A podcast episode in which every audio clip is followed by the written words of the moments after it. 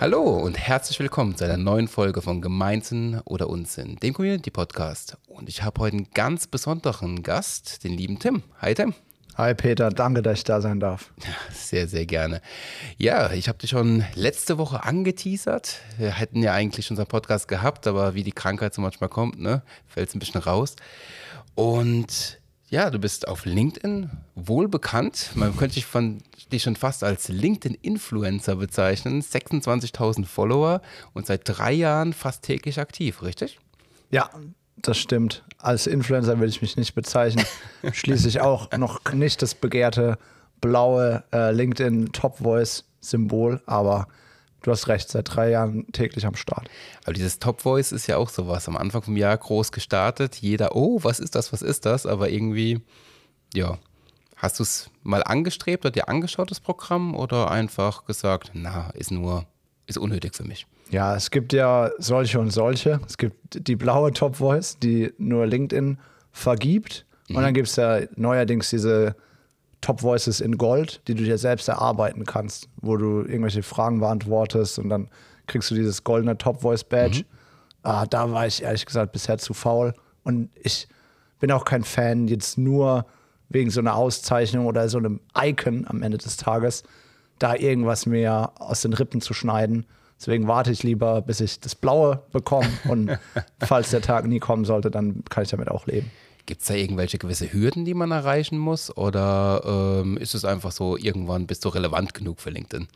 Es geht schon um dein Thema und ja, machen wir uns nichts vor. Ich bin halt einer von tausend oder hunderttausenden Marketing-Dudes und äh, da wird es, glaube ich, schwer, einer der zu sein, den LinkedIn oder die LinkedIn auszeichnet. Wenn du sehr spezialisiert bist für KI oder UGC-Videos oder Finanzen, Steuerberatung ist es natürlich leichter, weil es einfach nicht so viele mhm. Creator und Creatorinnen gibt. Ja, bei mir ist es umkämpft und ich glaube, äh, da gibt es schon genug, die den ganzen Tag über Marketing labern. Okay, das heißt, du hast bist zu dieser Marketing-Bubble aktiv. Würdest du sagen, dass du da einer der größeren bist oder einer der kleineren? Oder lass mich die Frage ein bisschen anders formulieren, ein bisschen auf unsere Community-Faktor rein. Wie nimmst du deine LinkedIn-Community wahr? Wie ist deine Bubble? Wie ist da entsprechend auch dein Herangehen an diese Community? Gute Frage. Also, um die erste zu beantworten, ich glaube, in der großen, breit gefächerten Marketing-Bubble in Dach bin ich eher ein kleines Licht. Aber wenn du nischiger gehst und zum Beispiel Copywriting oder Content Marketing als Teildisziplin betrachtest, bin ich größer. Also im Content Marketing, glaube ich, gibt es außer mir vielleicht noch 10, 15 andere in Dach, die mhm. auf einer ähnlichen Liga spielen oder in einer höheren Liga spielen. Ja, aber im Overall-Marketing, weil es so vielseitig ist, so, da hast du B2B-Voices, wo ich gar keine Rolle spiele. Du hast die D2C-Expertinnen und Experten, wo ich auch keine Rolle spiele. Und dann hast du halt so die Content-Leute. Da bin ich vielleicht ansatzweise relevant. Aber wie bist du auf diese komplette, auf diesen Pfad gekommen? Ähm, Copywriting. Also wir haben ja allgemein mal drüber gesprochen oder du hast mal deine Geschichte erzählt, die wahrscheinlich auch viele unserer Zuhörer schon kennen. Äh, kannst du vielleicht auch zwei, drei Worte gleich noch zu sagen. Aber mich interessiert so wirklich dieser Faktor, wieso Copywriting? Wieso plötzlich Texten? Mhm. Auch gute Frage. Es war, ist irgendwo, ich will nicht sagen Mittel zum Zweck, aber ich habe eines Tages halt mich betrachtet und ehrlich gefragt, so was kannst du denn ganz gut und was macht dir gleichzeitig Spaß und womit kannst du vielleicht auch Geld verdienen. Das ist ja so dieses Ikigai, ne? So, es gibt eine Sache, mit der du erfüllt bist, die Spaß macht, mit der du deinen Lebensunterhalt bestreiten kannst. Und dann äh, kam, war die Antwort Texten, weil ich aufgewachsen bin als Sohn eines Journalisten, also früh Bezug hatte zum Texten das mir beibehalten, wollte es eigentlich nie beruflich machen. Aber dann in diesem ehrlichen Moment dachte ich eben, eigentlich ist es schon genau diese Sache. Plus, ich war dann ja auch in der Marketing-Bubble irgendwie schon aktiv und wusste genau, hey, wenn ich mich positioniere als Werbetexter, dann herrscht dafür Nachfrage. Und ich muss einfach nur schlau und fleißig sein und äh, irgendwie Kunden ansprechen. Und so kam es dazu. Also weiß nicht, wäre ich, hätte ich eine natürliche Begabung für was anderes, hätte ich wahrscheinlich, wahrscheinlich was anderes gemacht. Ähm, aber so ist es eben Texten geworden und bin natürlich super happy und versuche meinen Kundinnen und Kunden den größtmöglichen Wert zu schaffen mit meinen Texten. Wie war das denn damals? Hast du Schülerzeitung geschrieben oder bist du äh, zu deinem Vater gegangen und hast gesagt, hey, lass mich auch mal einen Artikel für deine Zeitung schreiben, wir machen das jetzt schon Ghostwriting-mäßig? Ja, tatsächlich beides. Also ich war in der Schülerzeitung Tempus vom Karl-Benz-Gymnasium in Ladenburg, die wirklich gut ist. Sie wurde auch ausgezeichnet damals auf Bundesebene. Cool. Und habe aber halt so dumme Artikel geschrieben, damals mit 12, 13 über Mangas, Dragon Ball Z und sowas halt so. Ist doch auch cool. Ja, Kolumnen mit äh, Jugendinteressen kombiniert, würde ich sagen. Und ähm, dann kamen ernstere Aufträge, in Anführungszeichen, weil mein Papa dann gesagt hat, hey, willst du nicht mal zu diesem Event hier in Ladenburg, keine Ahnung, Ringer-Turnier oder Fußballturnier oder hier gibt es da diese Verkündung vom Bürgermeister, geh doch mal hin und äh, mach ein paar Notizen und dann kannst du es in so eine kleine Pressemitteilung gießen. Das fand ich cool. War mal ein Praktikum gemacht bei der Rhein-Neckar-Zeitung im Sportressort, weil ich dann in der Jugend super sportbegeistert war. Das fand ich cool. Ja, also habe immer wirklich getextet und auch immer schon irgendwo dann im professionellen Umfeld. Und warum war dann die Entscheidung da, ich will es nie machen? Ja, vielleicht kennst du das. Du willst erstmal ganz. Nie die Fußstapfen von den Eltern genau, treten. Du willst auf keinen Fall das Gleiche machen wie deine Eltern. Meine Mutter ist bei der Steuerberatung, deswegen wollte ich nichts mit Finanzen machen. Und mein Papa eben Journalist, deswegen wollte ich erstmal auch nichts mit Wörtern oder Sprache machen, auch wenn ich schon immer diese natürliche Begabung dafür hatte. Ähm, habe dann erstmal das gemacht, was jeder unentschlossene junge Mensch macht, nämlich BWL studieren. Chapeau. Hat nicht geklappt, ähm, weil es mir gar keinen Spaß gemacht hat. Es einfach zu, ja, so weg war von meinem äh, Wahrnehmungsspektrum. Und dann habe ich mir zum ersten Mal überlegt, hey, was macht dir denn Spaß? Was kannst du dir vorstellen? Und ein Berufswunsch, den ich tatsächlich auch immer hatte als Kind, war Lehrer. Also mhm. habe ich dann Pädagogik studiert und das auch durchgezogen mit Fokus auf Wirtschaft. Also Ziel war, auf eine Wirtschaftsschule dann zu gehen, Berufsschule. Ähm, war dann in einem Praktikum an der, ja, ich sage jetzt nicht den Namen, einer Berufsschule in Mannheim. und danach hatte ich keine Lust mehr, Lehrer zu werden. Ja, und jetzt machst du alle vier Dinge irgendwie gemeinsam. Bist selbstständig, hast also ja. mit Finanzen viel zu tun, musst aber auch BWL anwenden, hast Coachings, wo du Leuten dann was beibringst Stimmt. und schreibst. Also irgendwie Tja. alles gleich mal vereint. Full Circle, kam alles wieder zurück. Lass uns mal zurück ein bisschen auf LinkedIn gehen. Ja. Ähm, wir haben ja bei Gemeinsam unter uns reden wir sehr viel über Corporate Communities. Das heißt allgemein Firmen-Communities und interne Sachen.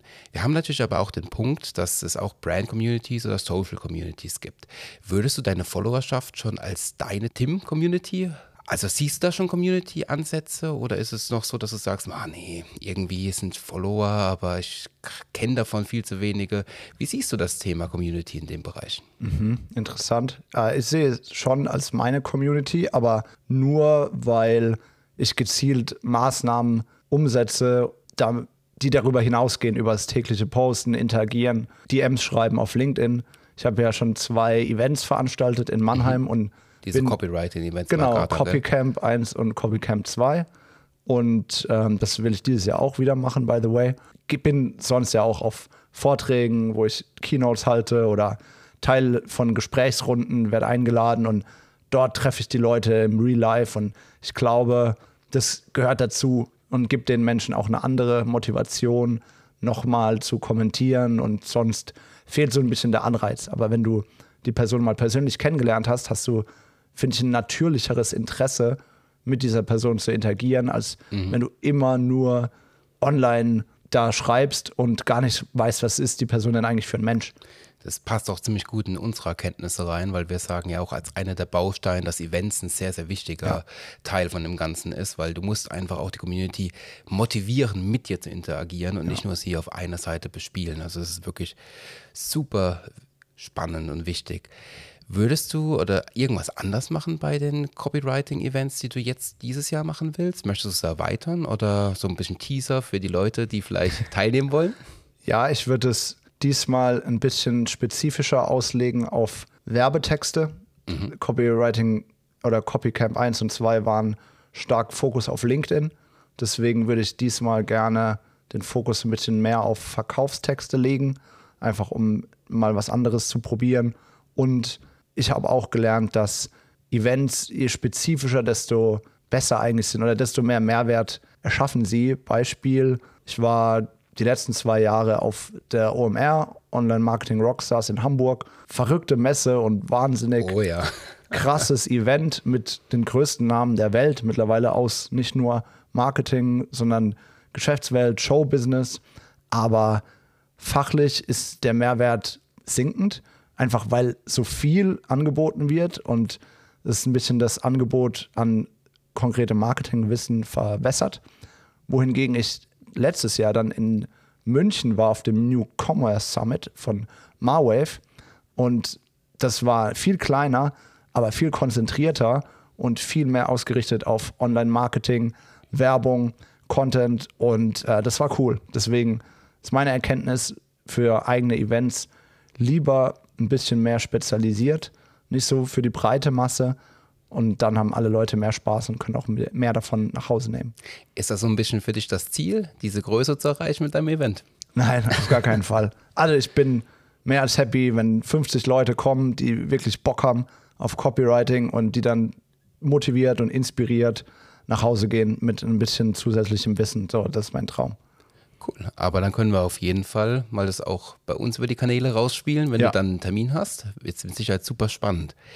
Wenn du jetzt allgemein dir anschaust, Copywriting auf LinkedIn und Copywriting dann mit Werbetexten. Zwei verschiedene Bestandteile, wo du zwei verschiedene Workshops zu machen willst. Für mich als, ich sag mal, Textneuling ist das natürlich ein riesiger, ähm, denke ich mir, ja, okay, ich schreibe bei beiden Texten. Wo sind da die Unterschiede für dich? Wo, wo musst du einen Wert drauf legen als angehender Texter, wenn du das eine oder das andere machen willst? Ich u- unterscheide prinzipiell zwischen Content Writing und Copywriting. Und LinkedIn zum Beispiel ist für mich ein klassisches Beispiel von Content Writing, weil du nicht eine Verkaufsabsicht direkt hast. Du willst zwar im besten Fall vielleicht über LinkedIn auch Kunden gewinnen, aber die LinkedIn-Community ist ja super allergisch gegen offensive Verkaufsbotschaften, wohingegen Copywriting ja wirklich sehr, sehr explizit auf Verkauf aus ist und ein Angebot kommuniziert mit Preis, mit allen Voraussetzungen, mit allen Verkaufsargumenten. Auf LinkedIn ist das Ganze ja mehr dazu da, irgendwie ja Interaktion zu schaffen, ein Image aufzubauen. Also der eine Erf- Marke zu bilden. Genau, sozusagen. der Effekt ist einfach ein anderer und das Ziel ist ein anderes. Und da unterscheide ich die zwei. So, LinkedIn hat mehr das Ziel, Aufmerksamkeit zu erreichen, ein gewisses Image, eine Brand aufzubauen, vielleicht über Ecken dann auch mal was zu verkaufen, wohingegen Copywriting explizit den Zweck erfüllt, verkaufen, Anmeldungen generieren, Bewerbungen generieren. Das ist für mich der große Unterschied. Du hast ja ähm, vor drei Jahren angefangen mit LinkedIn. Wahrscheinlich wie alle anderen, die auf LinkedIn anfangen. Ich adde mal meine Kollegen, ich mache die gewissen Sachen groß und hast dann dieses Thema Content Writing, wie du es gerade Ja. gesagt hast, für dich entdeckt. Welche Tipps würdest du angehenden ähm, Influencern auf LinkedIn, nennen wir es mal so, geben, wie sie loslegen? Ich sage mich mal, ich habe jetzt 100, 200 Kontakte, alle Leute. Wie fange ich an? Wie kann ich auf LinkedIn eine Top-Voice werden mit blauem Haken? Tja, also das erste ist die Zielsetzung, weil auch auf LinkedIn kannst du ja unterschiedliche Ziele verfolgen. Du kannst auch auf LinkedIn primär auf Verkauf und Lead-Generierung zum Beispiel gehen. Wenn du ein Dienstleister bist oder Sales-Angestellter, dann macht das natürlich Sinn. Aber du kannst natürlich auch versuchen, über LinkedIn dir eine Personenmarke aufzubauen und Meinungsführer sein in einem Feld zum Beispiel. Und diese Zielsetzung würde ich zuerst mal definieren. Also um was geht's dir? Warum bist du hier? Denn das macht es dir leichter, jeden Tag dich zu motivieren oder drei, viermal die Woche zu motivieren, Inhalte zu veröffentlichen. So, und von der Zielsetzung kannst du dann die Inhalte ableiten. Heißt, wenn du Leads generieren willst, dann macht es natürlich total viel Sinn, über Probleme deiner Zielgruppe zu sprechen. Heißt, äh, du solltest auf jeden Fall einmal die Woche irgendein brennendes Problem thematisieren, das deine ideale Zielgruppe hat. Wenn du aber deine Expertise demonstrieren willst für Thema künstliche Intelligenz, dann macht es natürlich Sinn, wenn du stark wissensbasierte Inhalte teilst, indem du ja, Theorien aufstellst, analysierst, neueste Entwicklungen beäugst aus dem Thema KI und so ergeben sich aus der Zielsetzung die Inhalte.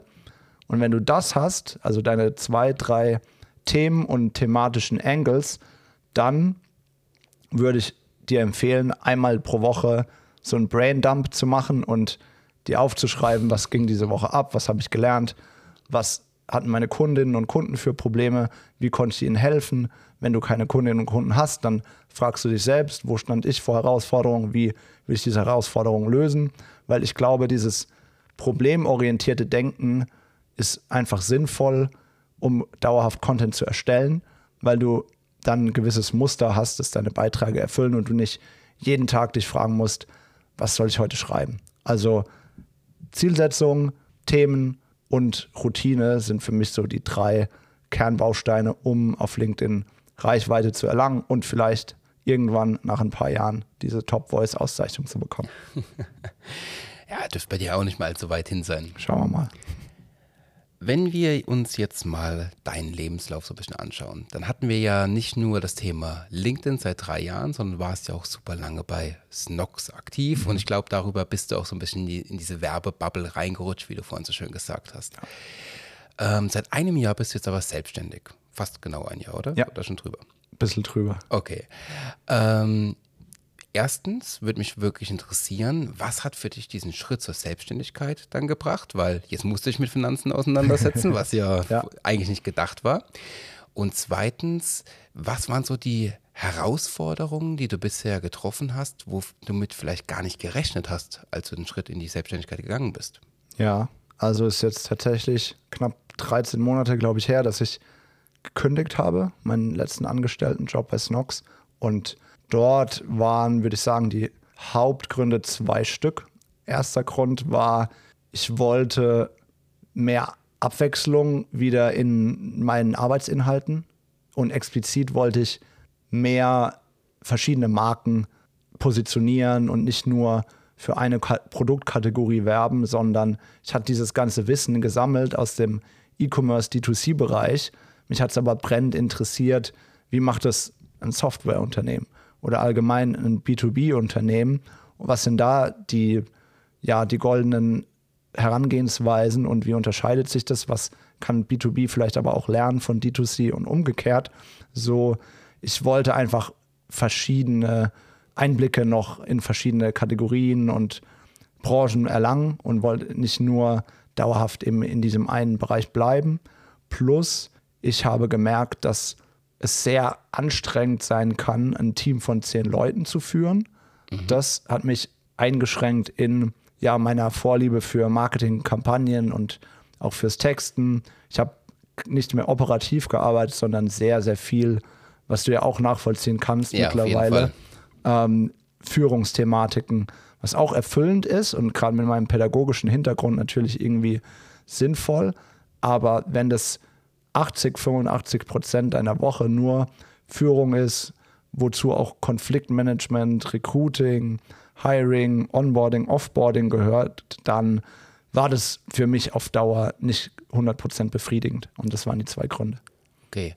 Was waren so deine Strategien, mit deinem Team umzugehen? Welche Möglichkeiten oder auch vielleicht mal aus dem Alltag herausgehende Punkte hattest du, um mit dem Team, sage ich mal, voranzugehen, einen Bonding aufzubauen, diese typischen Schnittstellenprobleme, die wir als Menschen ab einer gewissen Größe haben, einfach zu umgehen?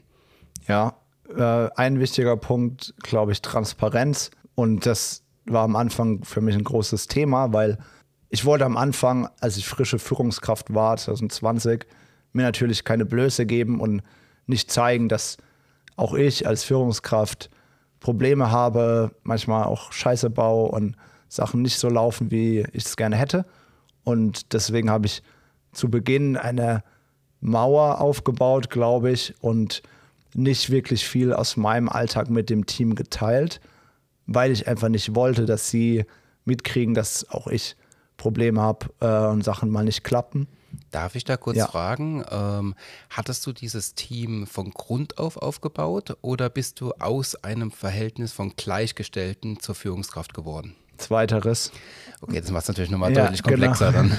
Richtig. Ähm, und dadurch habe ich, glaube ich, auch diese Mauer dann aufgebaut, äh, weil ich mir keine Angriffsfläche mhm. geben wollte. Und war aber ein Fehler am Ende des Tages, denn ab dem Zeitpunkt, wo ich menschlicher und nahbarer und offener und transparenter war, war das Vertrauensverhältnis ein ganz anderes.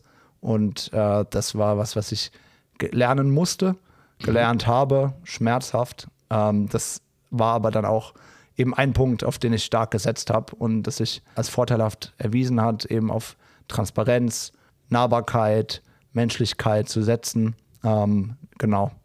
Okay, wenn du sagst, zehn Leute war so ein Punkt, wo du sagst, boah, ich möchte nicht mehr. Was wäre die ideale Größe von Worte mit Wumms?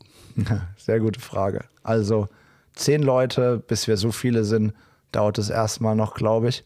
Äh, ich kann es mir vorstellen, weil der Unterschied ist, dass ich zu 100 Prozent entscheiden kann, was die Arbeit der Person ausmacht. So, und das ist ein Punkt, weil bei Snox hatte ich super viele verschiedene Einsatzgebiete. Ja, es war Social Media, es war Grafikdesign, Film, Foto und das sind für sich ja riesige Felder, wo du jeweils fast ein eigenes Unternehmen drum aufbauen kannst.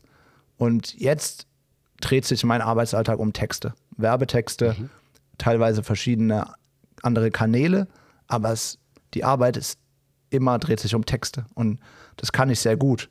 Wohingegen ich aber kein Experte bin in Grafikdesign, Foto, Video und so weiter. Dadurch waren meine Mitarbeitenden mir immer zehn Schritte voraus und wussten alles viel besser als ich. Was ja viele sagen, ist das Ziel, aber sind manchmal auch nicht so gut, weil du die Leute nicht entwickeln kannst und auch gar kein Sparringspartner für die sein kannst. Und den Vorteil habe ich jetzt. Ich bin seit fünf Jahren jetzt textlich irgendwie gewachsen und habe gelernt und habe bald bestimmt diese berühmten 10.000 Stunden auf der Uhr. ähm, kann ich mich Experte nennen. Und jeder, wo ich weiß, der dazukommt zu WMW, ähm, weiß ich, okay, ich kann die Person anleiten, ich kann ihr irgendwas zeigen und die entwickeln. Und das ist ein viel besseres Verhältnis, um auch ein größeres Team aufzubauen als äh, davor bei Snox. Okay, man muss natürlich aber auch sagen, als Geschäftsführer bist du irgendwann an dem Punkt, du kannst nicht so tief in die Sache reingehen. Ja. Und ich glaube, das ist der Punkt, an dem du dann auch entscheiden musst, wieder, will ich über die Hürde gehen? Es sind vielleicht drei, vier Mitarbeiter, ja. sehr enges ähm, Gebiet an Aufgaben, die du hast, aber wenn du dann an dem Punkt bist, musst du irgendwann sagen, will ich jetzt wieder größer werden oder bleibe ich jetzt dann ja. drei, vier Leute, sehr eingespielt, sehr eng.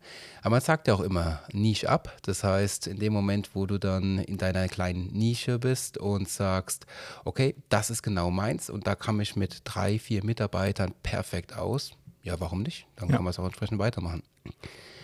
Was würdest du als Geschäftsführer sagen, sind deine größten Herausforderungen in den nächsten ein, zwei Jahren?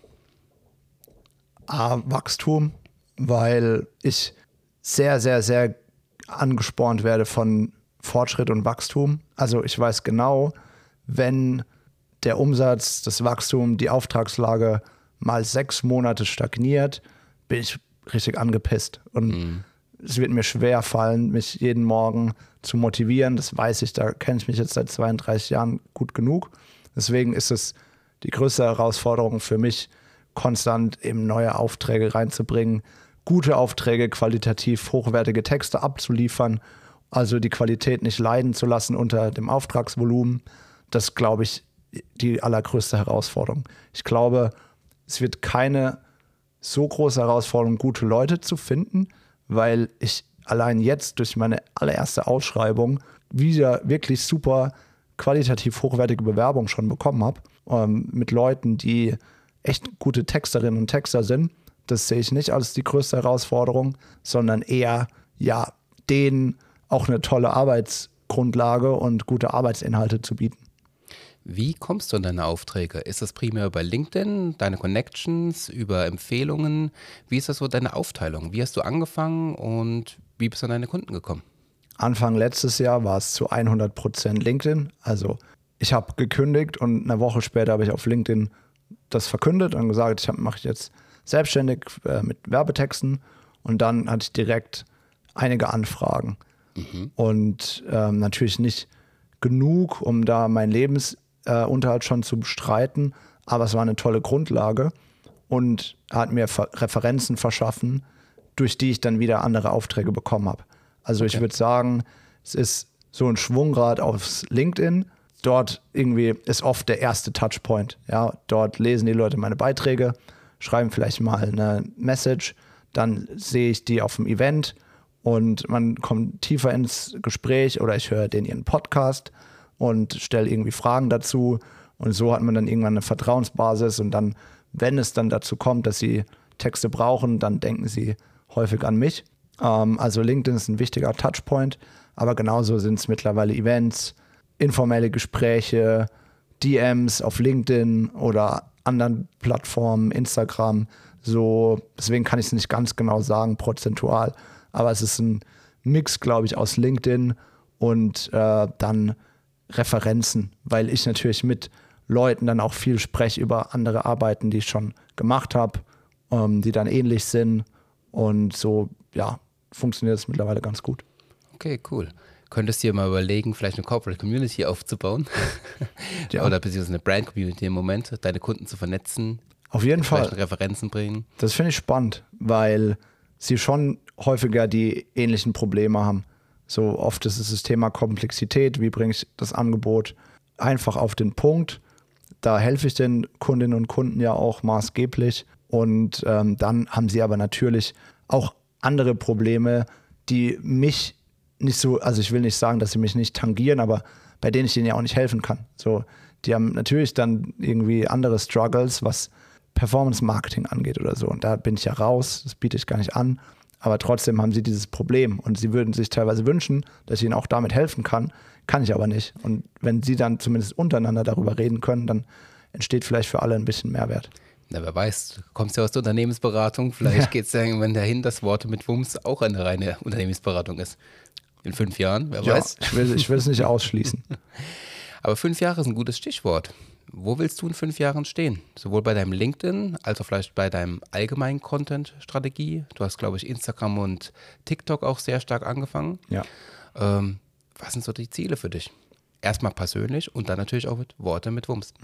Persönlich will ich auf jeden Fall auch nicht nur mein ganzes Leben auf den Beruf auslegen, so weil ich aktuell merke, wo das der Fall ist. Das will ich keine fünf oder zehn Jahre noch machen, sondern äh, ich will in fünf Jahren auch irgendwie noch ein Privatleben, Familienleben haben.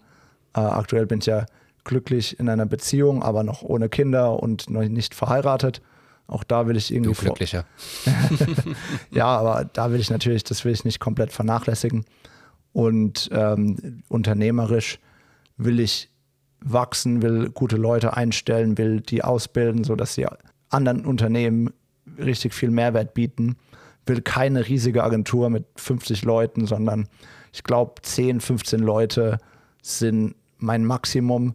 Bin da gerne so boutique-mäßig unterwegs, ähm, weil ich einfach glaube, dann ist der Aufwand für organisatorisches so hoch, dass man sich nicht mehr so zu 100 Prozent um die Dienstleistung kümmern kann. Okay. Wir haben ja angefangen, in unserem Podcast ein bisschen entspannter zu werden. Also jetzt haben wir den ganzen Content-Part abgewickelt. Deswegen einfach mal die Frage, wie war deine Woche bisher? Sehr stressig. äh, ja, also ich fliege am Freitag nach Thailand Oh, sehr und schön. will davor alles abarbeiten und auch keine Fragen jetzt offen lassen und nochmal mich mit den Kundinnen und Kunden unterhalten. Ähm, deswegen ist es sehr wild. Habe auch noch einen Workshop in Frankfurt, äh, wo ich gestern war und morgen wieder bin. Deswegen, ja, ich glaube, wild und stressig trifft es am besten. Aber es ist schon auch dieser Eu-Stress, ne? also dieser positive Stress. Es geht voran, du hast coole Projekte, macht die Arbeit Spaß, aber bist gleichzeitig froh, dann ein paar ruhige Nächte in Thailand zu verbringen. Wie schaltest du ab? Du heißt, du hast jetzt wirklich sehr, sehr viele Aufgaben gehabt. Thailand ist jetzt eine schöne Möglichkeit, mal zwei, drei Wochen runterzukommen. Aber je, alle drei, vier Wochen nach Thailand fliegen, wird ein bisschen schwer. Aus dem Grund, was sind so deine Strategien, mit so einer extrem anstrengenden volle Woche umzugehen? Wenn jetzt ein anderer CEO zu dir kommen will, ein anderer Geschäftsführer und sagen, boah, Tim, ich bin Land unter. Wie schaffst du es so entspannt und positiv an die Sachen ranzugehen? Was sind deine Geheimnisse? Ja, ich glaube, es sind keine Geheimnisse, es sind Routinen. Ich ziehe wahnsinnig viel Kraft und Entspannung aus Routinen und okay. meine Freundin sagt sogar, ich bin da leicht autistisch irgendwie veranlagt, weil ich allergisch reagieren kann, wenn die Routinen durchbrochen werden oder oh. nicht, wenn ich die nicht ganz so durchziehen kann, wie ich will. Beispiel ist zwischen 8 und 8.30 Uhr ist jeden Tag gleich. So, ich stelle mich an meine Siebträgermaschine und mache zwei Kaffee mit allem, was dazugehört. Halt so dieses Ritual. Du malst den Kaffee erstmal in der eigenen Mühle, dann äh, füllst du den Siebträger und stampfst den schön fest. Und das ist ein geiles Gefühl, weil es einfach lecker riecht und dann kommt so dieses flüssige Gold da raus. Das heißt, äh, davor kann der Tag auch nicht beginnen. Genau, ohne einen guten Kaffee aus meiner Siebträgermaschine wird es schwer. So, das ist das erste Ritual. Und da, ey, mittlerweile zwitschern wieder die Vögel, das ist geil und das gibt mir ein bisschen Energie. Dann ein weiteres Ritual ist, zwei, dreimal die Woche in Sport zu gehen, wo ich dann gerne Podcast höre oder Musik höre. Also da zone ich so ein bisschen aus und will auch mit niemandem sprechen. Ich mag es auch nicht mit anderen Leuten dann zu trainieren, sondern ich will wirklich für mich sein. Irgendwie entweder eine Runde laufen gehen oder ins Fitnessstudio. Mm, das ist auch mir sehr, sehr wichtig, dass ich das mache jede Woche, zwei, dreimal. Auch da bin ich aktuell jetzt ein äh, bisschen ja, schlecht unterwegs, weil es einfach so viel zu tun ist. Merke ja. aber, wie es mir fehlt. So, deswegen versuche ich da zumindest irgendwie noch die Woche eine halbe Stunde mal laufen zu gehen. Und tatsächlich, das dritte ist spazieren gehen. So, ich bin Fan davon.